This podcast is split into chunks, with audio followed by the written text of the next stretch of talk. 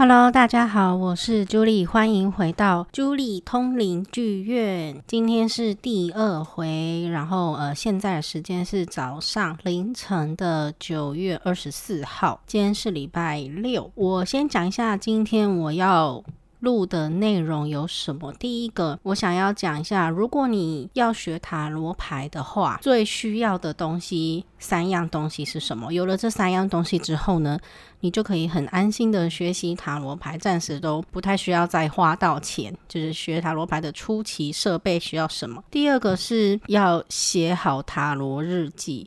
学塔罗牌最初级、最最方便、最快速、最接地气的方法，每天抽一张牌写塔罗日记。那每天抽一张牌写塔罗日记，其实还是蛮抽象的，所以我想要介绍一下我大部分看过书上怎么介绍塔罗日记这个东西，跟我自己是怎么写这个日记的。再来呢，第三个呢，是因为最近地震有点频繁嘛，那就让我想到。呃，以前在那个三一一东日本地震的时候，我人是在东京的，所以我对这个地震就感触很深。透过这个地震，多认识了我自己一点。以前就一直想说啊，等我有了小孩、孙子，当了阿嬷之后。我要把我这个经验就告诉我的孙子，但未来的事情谁知道呢？如果我没有孙子怎么办？所以我还是决定说，既然我自己都已经有这样子的平台可以跟大家分享事情的话，我想要大致的分享一下我那时候经历的东日本地震，在我的记忆里。它现在是一个什么样的感觉？跟我从那个地震里面看到一些我自己的什么事情？再来呢，就是我今天我会分享每日塔罗。那我这一周抽的塔罗牌，我大概会从九月十七号一直讲到九月二十三。这一周我总共抽到了哪些塔罗牌？那我的体悟是什么？那跟大家讲一下呢，我最近有新开了一个 IG，在 IG 上面呢，我每天都会发一则到两则的贴文，介绍一下。每日塔罗都抽到一些什么内容？那这个内容呢，不会很生硬，而且也不会很长，大概都只有一两句话而已。那都是我自己编写的。那我很希望透过我自己长期以来写塔罗日记的经验呢，分享一下。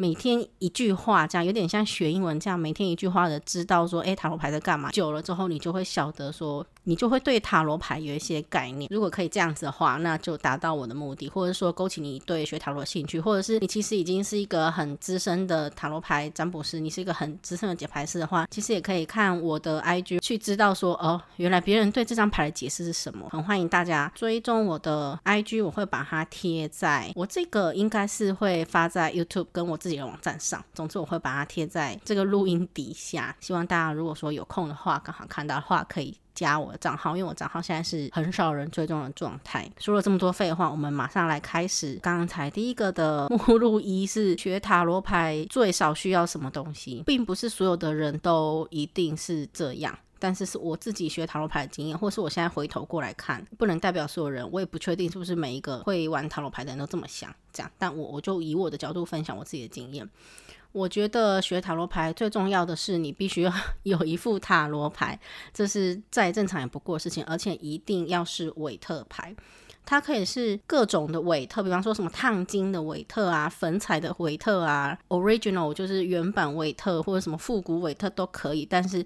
一定要是韦特牌，就是伟大的韦，特别特的韦特牌。为什么一定要韦特牌呢？有一个很重要的原因是，现在坊间所有的书籍几乎呢都是用韦特牌当插图解释。如果说你一开始你买了一本书，或是你使用一本书，但是你的牌跟你的书画面不同，象征符号不同的话，其实会蛮干扰你学习的。比方说天使塔罗牌啦，或者是。埃及塔罗牌啊，这些都是在韦特塔罗牌之上，它又加了一些神秘元素，或加了一些就是其他国家的文化在里面。我觉得那个是当你融会贯通了基础的韦特牌之后，你再去学习这些东西，当然是没有问题。可如果你是刚刚接触这个东西的话，最好还是从最原始、最基本的开始学。那我知道说，蛮多人其实不太喜欢维特牌的画风跟画面。我我会觉得说，如果你真的是这样的话，你就选择，比方说烫金或什么，让它看起来华丽一点，可能心情还是会好一点。但无论如何，我都。建议一定要韦特牌。我自己的第一副牌呢是圣甲虫的花精塔罗牌，哇，那副牌真的是对初学者来讲有够难用。它其实很漂亮，每一张牌呢都有不同的花精，然后那花精都是一些小朋友儿童，看起来就是很天真，然后很纯洁的样子，真的很美。可是它跟韦特牌的牌意。就完全就没有对应到。如果说你告诉我高塔牌也是一个小女生，然后战车牌是一个小男生，我真的看不懂，说这到底是什么意思。买了那副牌之后，我就没有怎么再用过它了。后来我还是买了班的分财韦特牌，极端的吉利的。建议大家第一副牌不用解释，也不用想太多，就是韦特牌。那还有另外一个是，其实就算是一些比较有加入别的文化的塔罗牌，有些还是以韦特牌为基底。我觉得那个其实也可以选择。如果你真的是初学这个东西，你真的不知道这副牌到底是不是塔罗牌的韦特牌作为基础，就真的还是乖乖的选韦特牌吧，绝对不会出错。嗯，这是第一第一个，就是你一定要具备的东西。第一个是塔罗牌。再讲一下，就是有一些牌是，比方说马上。赛牌或是别的塔罗牌的话，其实我概都不建议初学者用，尤其是马赛牌。马赛牌是它就是很像扑克牌那样，比方说权杖九，它是有九个权杖，它就是真的有九。汁有点像是巧克力棒的那种排列组合，它没有任何的画面，这个我觉得很难。但比方说，当我说到权杖九的时候，其实我脑袋里有一个权杖九的画面。如果你真的还是初学的话，你又不知道权杖九的画面是什么，很难立即联想出来，不太适合用马赛牌。再来呢，第二样必要的东西是，我觉得你最少还是要有一本书。我最推的呢是塔罗解牌研究所。作者是 Lua，是一个日本人。呃，出版社是枫叶社文化。这一本书我觉得很棒的是，每一张牌呢，它都会给你一个简单的牌意，它就是只列关键字给你。因为我觉得很多塔罗牌它会把牌意讲得太复杂，那一旦东西说得复杂，就会变得很死板，你就很难去联想说。这个东西到底跟我想的或跟我的日常生活有什么关系？比方说权杖四好了，他可能跟你讲说是一个欢乐的庆典。那我今天抽到权杖四。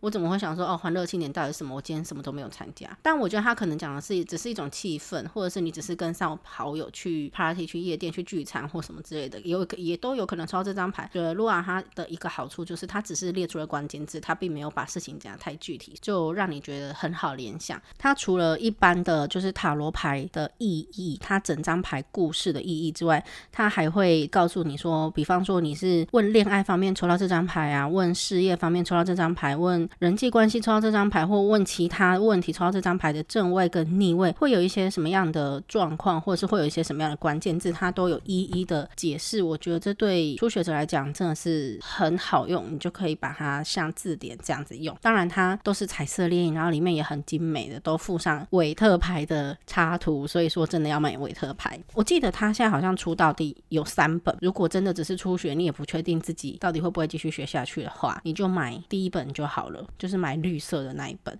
那所以如果说你要学塔罗牌的话呢，你的初期设定费用几乎就不用到一千块，对不对？因为你就买副牌，再加上这一本书，可能差不多一千吧，这样。那第三个呢，是我觉得可有可无，但是我会觉得有比较好的，就是。塔罗牌的桌布，桌布这个东西为什么我会觉得有比较好，但是又觉得其实可有可无？其实就算没有桌布的话，你在你自己的床上，或者是你在你觉得比较干净的桌面洗牌是没有问题的。但问题就是在于你永远不知道你会在什么地方占。最常的状况可能是去朋友家，或者是去咖啡厅，你很难去预测，或者说你很难去挑剔说你朋友家的桌子干不干净。总不能说，哎呀，你们家桌子好脏啊，你帮我擦一擦，我才要我才要开始洗牌或解牌什么的。其实我觉得很难说出这种话。最好的方法就是铺上一张桌布，可以干干净净的在你的桌布上就是洗牌。毕竟塔罗牌是不便宜啊，一副也是六七百块吧，现在的价钱。那那个牌面你不想挂上它，你也不确定这桌子到底是不是真的干净。用桌布真的是。很好很好的方法，无论如何何时何地，你带上那块桌布摊下来，就绝对不会有问题。那以前说不定十年前还以前多早以前很流行塔罗牌，是有一点像是赌博那样子，就是把它全部都摊开，像扇形，有点像魔术师那样，然后你从里面抽牌。那种时候那种流行的氛围的话，你一定要用绒布塔罗牌，因为你只有在它的那个。桌面是绒布的时候，你才很方便。就是你只要一抹开那个牌，它就会一张一张很整齐的把它叠放在一起。但近几年已经不流行这样子抽牌了，近几年都是用洗牌的方式抽出来牌的。你的塔罗牌桌布是不是绒布其实不重要，它只要确保你在洗牌的时候呢，你的牌面不会接触到脏脏的桌面，或是你不想接触的无法清洁的平面，这样就可以了。如果你很爱护你的牌，而且你又有多余的预算的话，买桌布是必要的。那如果说你觉得还好，或者是你也没有打算要带出门，你就是一直在你自己的桌上或在床上用的话，其实不需要也没关系。我自己一开始的时候是没有用这个东西的。我就是把塔罗牌都撒在床上，然后在床上洗牌，然后就是每天都抽一张什么之类的。以上呢就是推荐给大家的，学塔罗牌需要什么最初期的两样或三样东西，看你自己要怎么做选择。再来呢，我要讲第二个，怎么样写塔罗日记。很多书上它都是写说每天抽一张牌做解读，说起来是很简单啊，但我觉得做起来如果说没有经验的话，还是会感觉有一点茫然。我是觉得说，如果你不怕看了牌会心情不好的话，你就把塔罗牌放在你的枕头旁边，或是一个你睡觉也不会弄乱的地方，或者唾手可得的地方都可以。然后早上起来就抽一张，随便从里面抽一张。那你问我要不要洗牌，看你。其实我觉得塔罗牌这种东西是非常个人的，你你想要怎么样都可以，你只要觉得做了顺手就可以了。有一些，比方说我真的有曾经就是早上的时候抽到很糟糕的牌，比方说我早上一早就抽到高塔牌，哦，我一整天都提心吊胆的。我做了什么事情，这个高塔会应验或或者是不应验，那我应该要。怎么办？反过来说，如果我今天抽到一张超赞的牌，比方说太阳牌，我就一整天都会很期待说，哦，有没有什么什么好事要发生？最后到晚上十一二点回家的时候，发现什么好事都没有，还是会觉得有点落寞。然后今天太阳牌到底是什么意思？为了不要让一整天的自己都疑神疑鬼呢，其实我是不太建议一大早抽牌。也有另外一种人是晚上抽牌，但我是属于那种。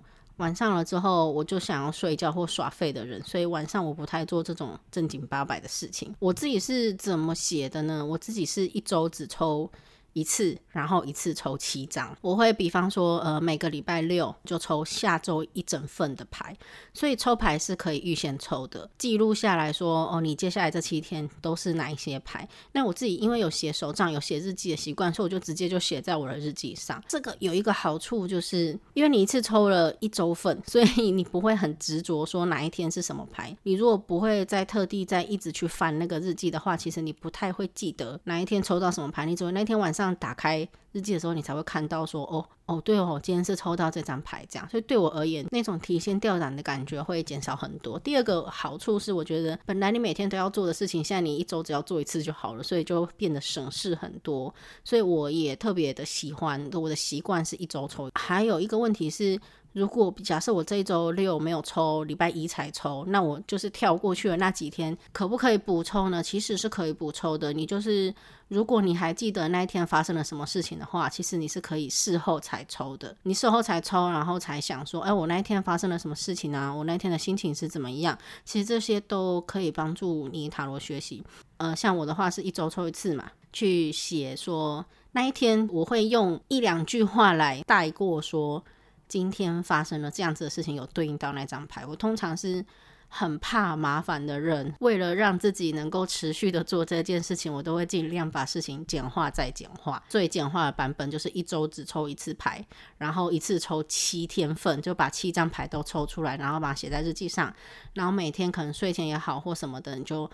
找找时间在那张牌底下写一两个注解，让我觉得，哎，我今天回顾我今天一整天有哪些事件有对应到那张牌，这样没时间去把自己的日记打开，我就会先写在那种 Google Keep 或是一些笔记软体，然后有时间再把它腾到自己的手账本上，我都是这样子。以上呢是我如何写塔罗日记，我自己的 SOP。那接下来呢，我要讲东日本的地震。东日本地震应该已经十年了，对不对？哦，东日本地震是二零一一年的三月十一号发生的。我那时候人在东京，今年已经。二零二二年，所以是十一年前的事情。那个时候呢，iPhone 手机还不流行，好像我记得是出到 iPhone 三 G 或者是一代、二代，就是真的是很早期、很早期的。那一场地震应该是，如果我没有记错的话，是发生在下午的下午的两三点吧。嗯，对，我查了维基百科，是二零一一年的三月十一号周五，当地下午时间两点四十六分十八秒的时候呢。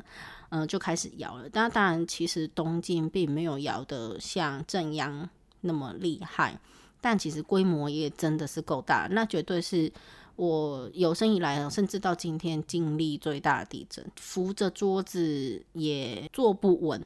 坐不住。那时候我就是在上班。突然之间，就一开始的时候应该是轻轻的摇一下，但是呢，那种摇不是很友善的摇，它是有一点上下摇的那个感觉。所以当它这个摇动开始的时候，因为我小时候也经历过九二一，我就知道说这一定不友善，这一定会很糟糕。结果就是才刚想完没有多久而已，就一直开始就大力的摇动起来，这样。然后我记得我的前面有一台很大的 CRT 印像管电视，然后我就赶快就是离开那个电视，因为我很怕那个电。视冲着我掉下来，开始大力的摇的时候，我就觉得说，其实你你也没有。那时候我就体悟到一件事情，就是当你人真的在震央，或是你真的地震很大的时候，你真的没有办法做些什么事，你只能听天由命。有啦，就是躲到躲到桌子底下，可是什么东西会不会跌下来，会不会砸到你，或者是你就是这栋大楼是不是很安全的？这你都不知道，而且你也没有办法做什么 准备，因为你人就已经在那边。那我还记得我那时候，呃，在那一栋建筑物其实是算是还蛮坚固的建筑物，这样没有什么事情。只知道就是摇了好几分钟之后，渐渐停摆之后呢，我知道说，如果说你大地震过后，其实。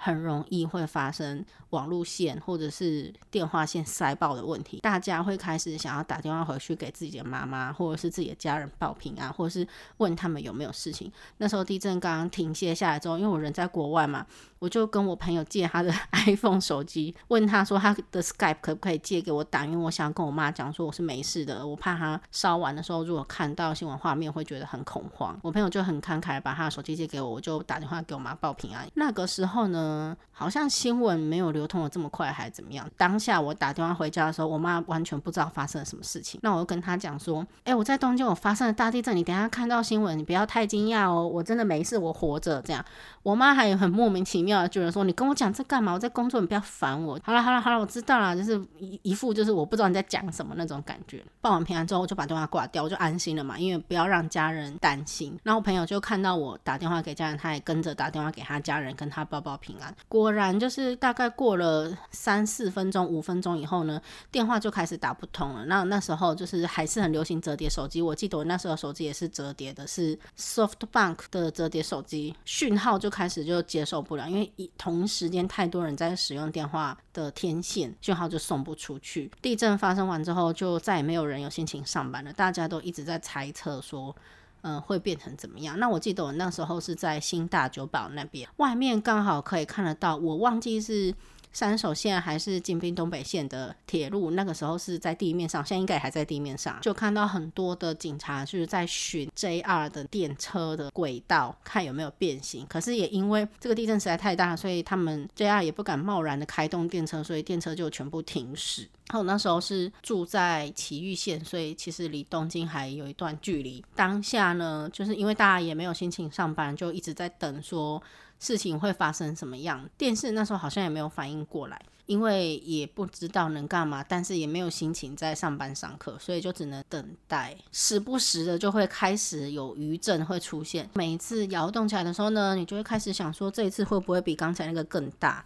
我要不要再继续躲在 桌子底下？很幸运，因为我其实没有太大的受灾。到了晚上呢，快到傍晚的时候，四五点吧，四五点的时候，我突然间想起来说：“哎呀，那电车不能走的话，是不是要？”早一点走回家，不然的话怎么回家？我又不想住在公司，所以我那时候就揪了几个就是跟我一样住奇遇的人走路回家。我记得我从东京，我那时候真的是在新新大久保嘛，新宿那边走了将近七八个小时。才回到我自己的宿舍里面，已经很晚了。就是等等我真的回到家的时候，已经很晚了。我那天真的是脑袋抽筋诶，我记得我平时上班的时候都是穿很好走的平底鞋，我那天不知道为什么穿了高跟鞋，不会很难走，但是任凭随便一双有跟着鞋走七八走七八个小时也一定要报废，而且脚也报废了。我回到家之后非常非常累，我还记得最后几公里是有一个男生背着我走回家的，所以真的很感谢他。我记得呢，我待的公司里面有一个男生是上海来的，可能上海并没有那么多地震吧，我不太清楚。但我知道他那时候看起来非常的恐慌，瑟瑟发抖的样子。那因为我是台湾人，我对于地震这个东西真的已经司空见惯了，所以我就还一直安慰他说，嗯、没有那么没有那么。恐怖，你不要害怕，你不要恐慌。其实是因为恐慌也没有用。那我还记得有人就抓了自己的包包冲出大楼。那我那时候其实有意识到我自己是灾害中，或者是说在突发的意外的时候呢，是显得格外冷静的一个人。我没有想过我自己原来是一个这么冷静的人，好好的平静的揪团，然后好好的平静的走路回家。到了宿舍，我又打电话给我妈妈。然后我妈那时候应该已经看了台湾的即时新闻，就觉得可能会觉得很恐怖。听到我又再打一次电话跟她报平安，她才真的安下心来。这样子就感觉好像过了很久很久，她一直在等我的电话的感觉。我我也觉得说，我还蛮喜欢自己这样子的个性。无论何时何地，然后我无论遭遇什么事情，我都第一个会想要跟我的家人报平安，因为我觉得。我家人并不在乎我怎么样大富大贵或者怎么样事业成功，他们只在乎我是不是平安，是不是开心。那我能够做的就是不要让他们担心，这是我第一个念头。我会做到这件事情。早在新闻台湾的新闻快报之前，我就已经先跟他讲说，我其实没有事了。等一下，如果你看到电视有什么很可怕的报道的话，叫他不要担心。后来我走回家之后，又打电话给我妈妈，我觉得那是我这一辈子做过最正确的决定，就是不要让我的家人担心，也不要让我的家人对我的生死有疑问。这是我这一辈子都尽量不会去做，而且尽量坚守的原则。那呃，我记得在地震过后呢，好几天我都是走路上班，真的是走五六个小时、七八小时去上班。电车真的是可能半小时、一小时还怎样才来一班。东京人口又这么多，你根本就挤不上去，然后挤上去你也感觉你快死了。我那时候是住在京滨东北线上，我真的挤过电车。然后真的是正在那个时候，然后上去了以后呢，真不到一站我就下来了，因为我真的觉得我真的会连肺一起吐出来，真的太痛苦。再来我要讲的是，其实我觉得像这种蛮巨大的灾害或很改变很多人一生的这种灾害呢，我觉得是不是大家或多或少都有一些预感？早在我发生，早在我经历这件事情之前呢，那一阵子那几个月，在那半年，我不知道为什么就一直听到地震这个关键字。然后好多人都没来由的讨论起地震这件事情，大家都很有自信的，或者说告诉我说，嗯，不会，这是东京啊，这二三十年来都不曾发生过强烈地震，东京绝对不可能发生地震的。你每次听到这种话的时候，你就只能毛骨悚然，因为越是强调不可能发生的事情，越容易发生。这是让我一直都觉得很奇怪，而且也让我印象很深刻。那还有另外一个印象很深刻的事情是，因为发生震灾是在三月十一号，然后接下来就开始发生，比方说。福岛核灾啊，什么事情就开始很多，所以就有很多外国人，就是非日本人呢，想要逃离日本，因为他们觉得哦，日本可能比较难生活下去了，或者他们想要先回家一阵子。然后我自己呢，是在事情发生的一年前，我就买了三月十八号的飞机票，所以我并不是。发生地震之后，急急忙忙的订了票回家。我是真的一年前就买好票了，刚好这张票买在地震后的一周，我也觉得特别幸运，好像我很早以前就知道那一周会发生地震的感觉。我从来，当然当下的我永远都不知道这件事情不可能，事情发生之前我不知道，但是我又觉得冥冥之中，我的潜意识里面，事情发生之前，甚至一年以前我是知道的，这点也让我觉得很神奇。我总是会发生这种事，好。像像预言一样，像那个现在不是流行新冠肺炎，在流行之前半年，我就一直催促我妈说：“赶快买口罩回家囤，赶快买口罩回家囤。”那时候我妈还一直想说：“没事，你买那么多口罩干嘛？口罩就是家里只要有五六个备用，你去医院的时候戴就好了。”这样，但我那时候不知道哪一根筋不对，就一直催促我妈买口罩。我就说，我上班想带，我干嘛？一定要一次买几盒回家放？后来就开始流行新冠病毒，所以我就觉得说，我其实还蛮常有这种很早很早就开始预言会发生什么事情，但我自己当下都不知道那会是一个预言。我刚才不是说我一直都觉得我自己其实还蛮坚强的吗？其实事情呢也不尽然。为什么这样子讲？因为。我走了七八个小时，然后回到家之后，我关上房门的第一件事情就是脚软，坐在地上。我不知道是因为太害怕，所以脚软呢，还是因为走了七八个小时还穿着有跟的鞋子，所以脚软。然后我就开始放声大哭。然后我的房间里面有一些柜子，或者是有一些什么你能够想到的可以站的东西，全部都东倒西歪，什么洗衣粉也喷了，整个地上都是，就是能够倒的东西都倒。记得好像是电天花板上的日光灯也掉下来，然后我觉得很恐怖。而且那一个晚上呢，一整个晚上都在响地震警报。日本很早就有地震特报，开始地震之前，手机会先响一个很可怕的警报声，然后提醒你说。等一下要地震了，等一下要地震了。台湾真的是近几年才有这种国家警报，以前好像没有。那我就记得那天晚上，你整个晚上都不用睡，就狂响电话，一直响起来，一直在响，就告诉你说有地震，有地震，有地震，有地震。好像响到最后，你一边睡觉一边听着这个有地震的这个国家警报，你已经麻痹了、麻木、没感觉了。这样，这整个是我对。嗯，三一地震的感觉，我真的领悟到说，如果说你的身边真的发生了一些天灾，或是你无力阻止的灾难的话，有时候你真的只能顺着走下去，你只能听天由命。我能够做的最大的努力，就是我要赶快通知我的家人，不要恐慌，至少不要带给周围的人恐慌。也许时间不一定是线性的，因为我总觉得一年多前我一定就知道会有这种状况发生，所以我才这么巧合的订了那张机票。我是相信这个世界上是没有巧合的。我认为冥冥之中，在我的某一个潜意识的区块里面，我早就知道这件事情会发生。但其实事实上真的是这样，就是当事情发生的当下的时候，我并不是恐慌感，而是一种啊，所以是这样子的那种了悟感。难怪这一阵子大家不约而同的一直提起地震的这个关键字。那以上呢，是我目前可以脑袋里可以想到的关于跟地震有关的我自己的这个经验。大家如果真的遇到天呃遇到天灾，大家如果真的遇到地震的话，要好好保护自己，保护头部，然后躲在应该要躲的地方，尽量不要在摇动的时候呢还要去。开门啊，或什么的，其实还蛮危险的。然后小心头部的东西，该固定的东西都要固定住，就是要小心保护好自己。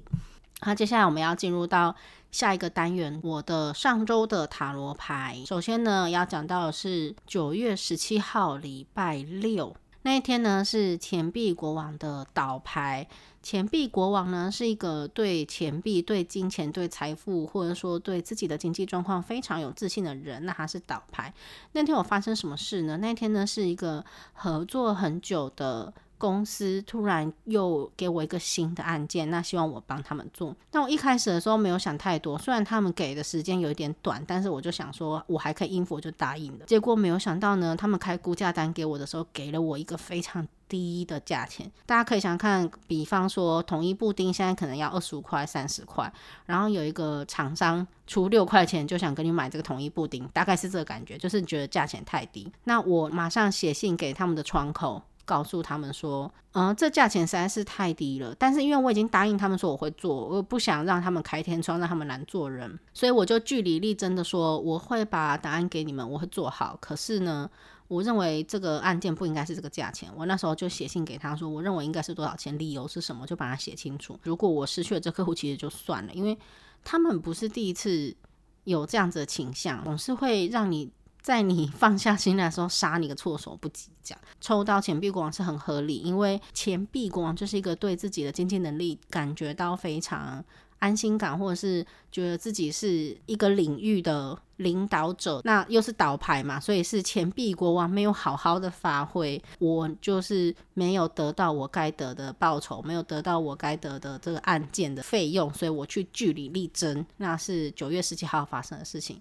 那九月十八呢，是权杖五的正位，权杖五的正位呢，嗯、是很五个人吧，五个人拿着权杖，然后看起来好像在打架的样子。那天发生了什么事？那天什么事也没有发生。我一直很想要出门，可是又碍于是礼拜天，感觉去。哪里都是人，然后我自己要做的事情其实没有那么急，然后要不要出门，要不要出门就一直犹豫，然后一个犹豫之间呢，就来到了晚上六七点，后来也没出门。那一天那种呃拉锯战。到底要不要出门的那个感觉，就是权杖五五个人聚在一起打架，一个人说要出去，一个人说不出去，然后好几个人就团打群架，在我心里发生了这样子的事情。再来呢是礼拜一，礼拜一我抽九月十九号礼拜一我抽到太阳牌，这个太阳牌呢我也觉得很合理，为什么呢？因为我上个礼拜六不是有跟他们讲说，我觉得那个价钱不合理，希望他们提高价钱嘛。那礼拜一的时候抽到太阳牌，太阳牌是一个男生，一个小。小婴儿很开心的坐在一匹马上，然后后面有个太阳，太阳牌真的是塔罗牌面数一数二的大牌，然后也是象征着成功跟好运的牌。所以那天呢，其实窗口就回答我说，他们接受了我的提案，然后把案件的价格提高。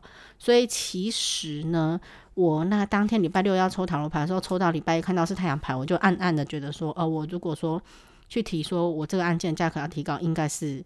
会被同意的，我自己默默的有这个感觉，那果然就被同意了，所以嗯，抽到了太阳牌。那再来呢，我看一下礼拜二呢，九月二十号礼拜二呢，我抽到了权杖骑士的逆位。那那一天发生了什么事情呢？那一天呢，我收到了我的收入，我收到了我的。薪水，那我把自己大部分的薪水都存下来了。其实权杖骑士呢，有一个意义是，你可能就是奋不顾身、不顾一切的去做你自己想要做的事情，或是买你想要买的东西，因为有一点不经大脑，就是想要然后就行动了的那种感觉。这张牌呢是逆位，所以我是理解为我在我在压，也不能算压抑啦，就是我在跟自己协调说。这些钱可不可以不要花掉？可不可以存下来？那我可以做一些什么事情？那我就并没有就是哦，因为今天是发薪日，所以我就冲动的去吃了一餐七八百、八九百块啊，或者是买一个我可能不需要，但是我很想要的东西，就是很理智的就把钱就是转手就存进了我的存款的账户里面。这样，九月二十一呢，我抽到圣杯二的逆位。圣杯二呢是有两个人，然后好像在喝交杯酒一样，拿着两个酒杯。那一天呢，抽到这张牌逆位是什么意思呢？其实那一天呢，跟我的一个朋友聊天。然后他说他在交友网站上认识一个不错的男生，结果隔天聊没有两天就把他删除了。那他其实并没有把这个人放在心上，但是他还是觉得很莫名其妙。那我觉得圣杯二呢，正位的时候，他是给你一种，比方说两个人又会很甜蜜啊，或两个人心意相通的感觉。但若逆位的话，就是那种你知道对牛弹琴。或者是对方是不解风情的人，或是像这种你献殷勤被拒绝，就很容易会有这种状况发生。所以呢，九月二十一号我听到了这件事情，我觉得这跟圣杯二的逆位是很符合的。再来，九月二十二号我抽到了权杖九的逆位。权杖九是一个人，他好像被困在栅栏里面，然后他不太能够活动。自己其实权杖九的这个人呢，他是可以。靠着自己的力量走出栅栏外面的，因为毕竟这个栅栏并没有完全的围起来。但我那一天呢，抽到这张牌是什么意思呢？我觉得我那天呢，特别的觉得上班其实还蛮累的，然后我有被束缚住，但其实我又觉得说可以傻傻的什么都不想，然后就上班其实也不不错，这样，所以我觉得很有一种。我自己付出在自己被束缚在 公司里面，我其实是可以走出去，或其实可以不要接受这个条件，但我又自己觉得，嗯，封闭在这里其实还还行，有一种安心感，有一种土象的感觉，就是很接地气嘛，不会有任何变化，很很安心安详的感觉。呃，权杖九给人的感觉是比较裹足不前的，或者说固步自封。你想了一大堆东西，把自己限制住在里面，其实你是可以走得出去的。尤其是当这张牌是逆位的时候，你是有能力改变现状，只是你根本就不想，你就想要待在舒适圈。的确是我那天就有这个感觉，虽然舒适圈让人感觉有点狭窄，但我就想要待在这个舒适的黑暗的小黑洞里面。九月二十三号的金币骑士逆位，诶，又抽到了钱币牌哦。金币骑士呢是一个花钱仔、散财童子。那我那天呢，跟我朋友两个人一起去逛了呃世贸的展览，然后我就看到很多人在撒钱，大家都买的很开心。那我抽到的钱币其实呢是逆位，所以我觉得跟权杖骑士的感觉是有一点像的。我那天手上呢就是抓着不少的钱，但是我没有花到什么钱，不能说完全没花，花了一百块。买了一个背景板，将来拍照可以用的这样。但是除此之外呢，我很克制、很节制的，什么都没有买。我很怕，是我一旦买了美甲的材料的任何一样东西，我就没完没了了。当你要开始一样兴趣，你开始买工具的时候，你一定会想要越买越齐全。当你开始了，你就无法停下来。你开始买磨甲机之后，你就想要买它那个风扇可以吸粉尘的，就想要买很多色胶，想要买建构胶，开始想要去上课，想要练习更多，然后有然后不管的然后，这是绝对不行的。我那天就非常节制的把自己的这个想法呢停在我买背景板。然后好好的观赏一下整个会场，大家花钱的那种热络感感受，我觉得非常的乐在其中。好，那这就是我这一周抽到的塔罗牌。下一周呢，我还是会抽塔罗牌跟大家分享。那顺便呢，跟大家预告一下，下周我应该会讲的是，已经把怎么样写塔罗日记，跟你怎么样如何拥有塔罗工具这个东西呢，已经讲过了。所以接下来呢，我要讲的是如何算得准塔罗，跟我可能会开始。解释塔罗牌的牌意，我自己的我自己领悟出来的塔罗牌牌意，我也想要先从小阿尔克纳开始讲，因为我觉得小阿尔克纳比较日常，比较是天天可以看得到、可以感受得到的牌面。讲完之后呢，再讲大阿尔克纳。大阿尔克纳呢，总共有二十二张，是属于比较指标性的，也比较是人生关卡的难题。人生 难题的关卡，当你遇到一些人生转折或是一些比较哲学的问题的时候，比较容易出现大阿尔克纳。所以我觉得比较难的东西先放在后面。我们先来讲小的牌组：钱币、圣杯、宝剑跟权杖。如果说有必要讲到大阿尔克纳的话，可能会穿插几张吧。那嗯，尝试看看怎么样可以把这个东西讲完整。我觉得这可以一直讲，一直讲。为什么？因为每一张牌它所涵盖的意思真的都太广泛了。我也很乐意可以一直讲，一直讲。这样好，那呃，今天就先到这里。早安，午安，晚安，祝大家都有美好的一天。我们就下周再见喽，拜拜。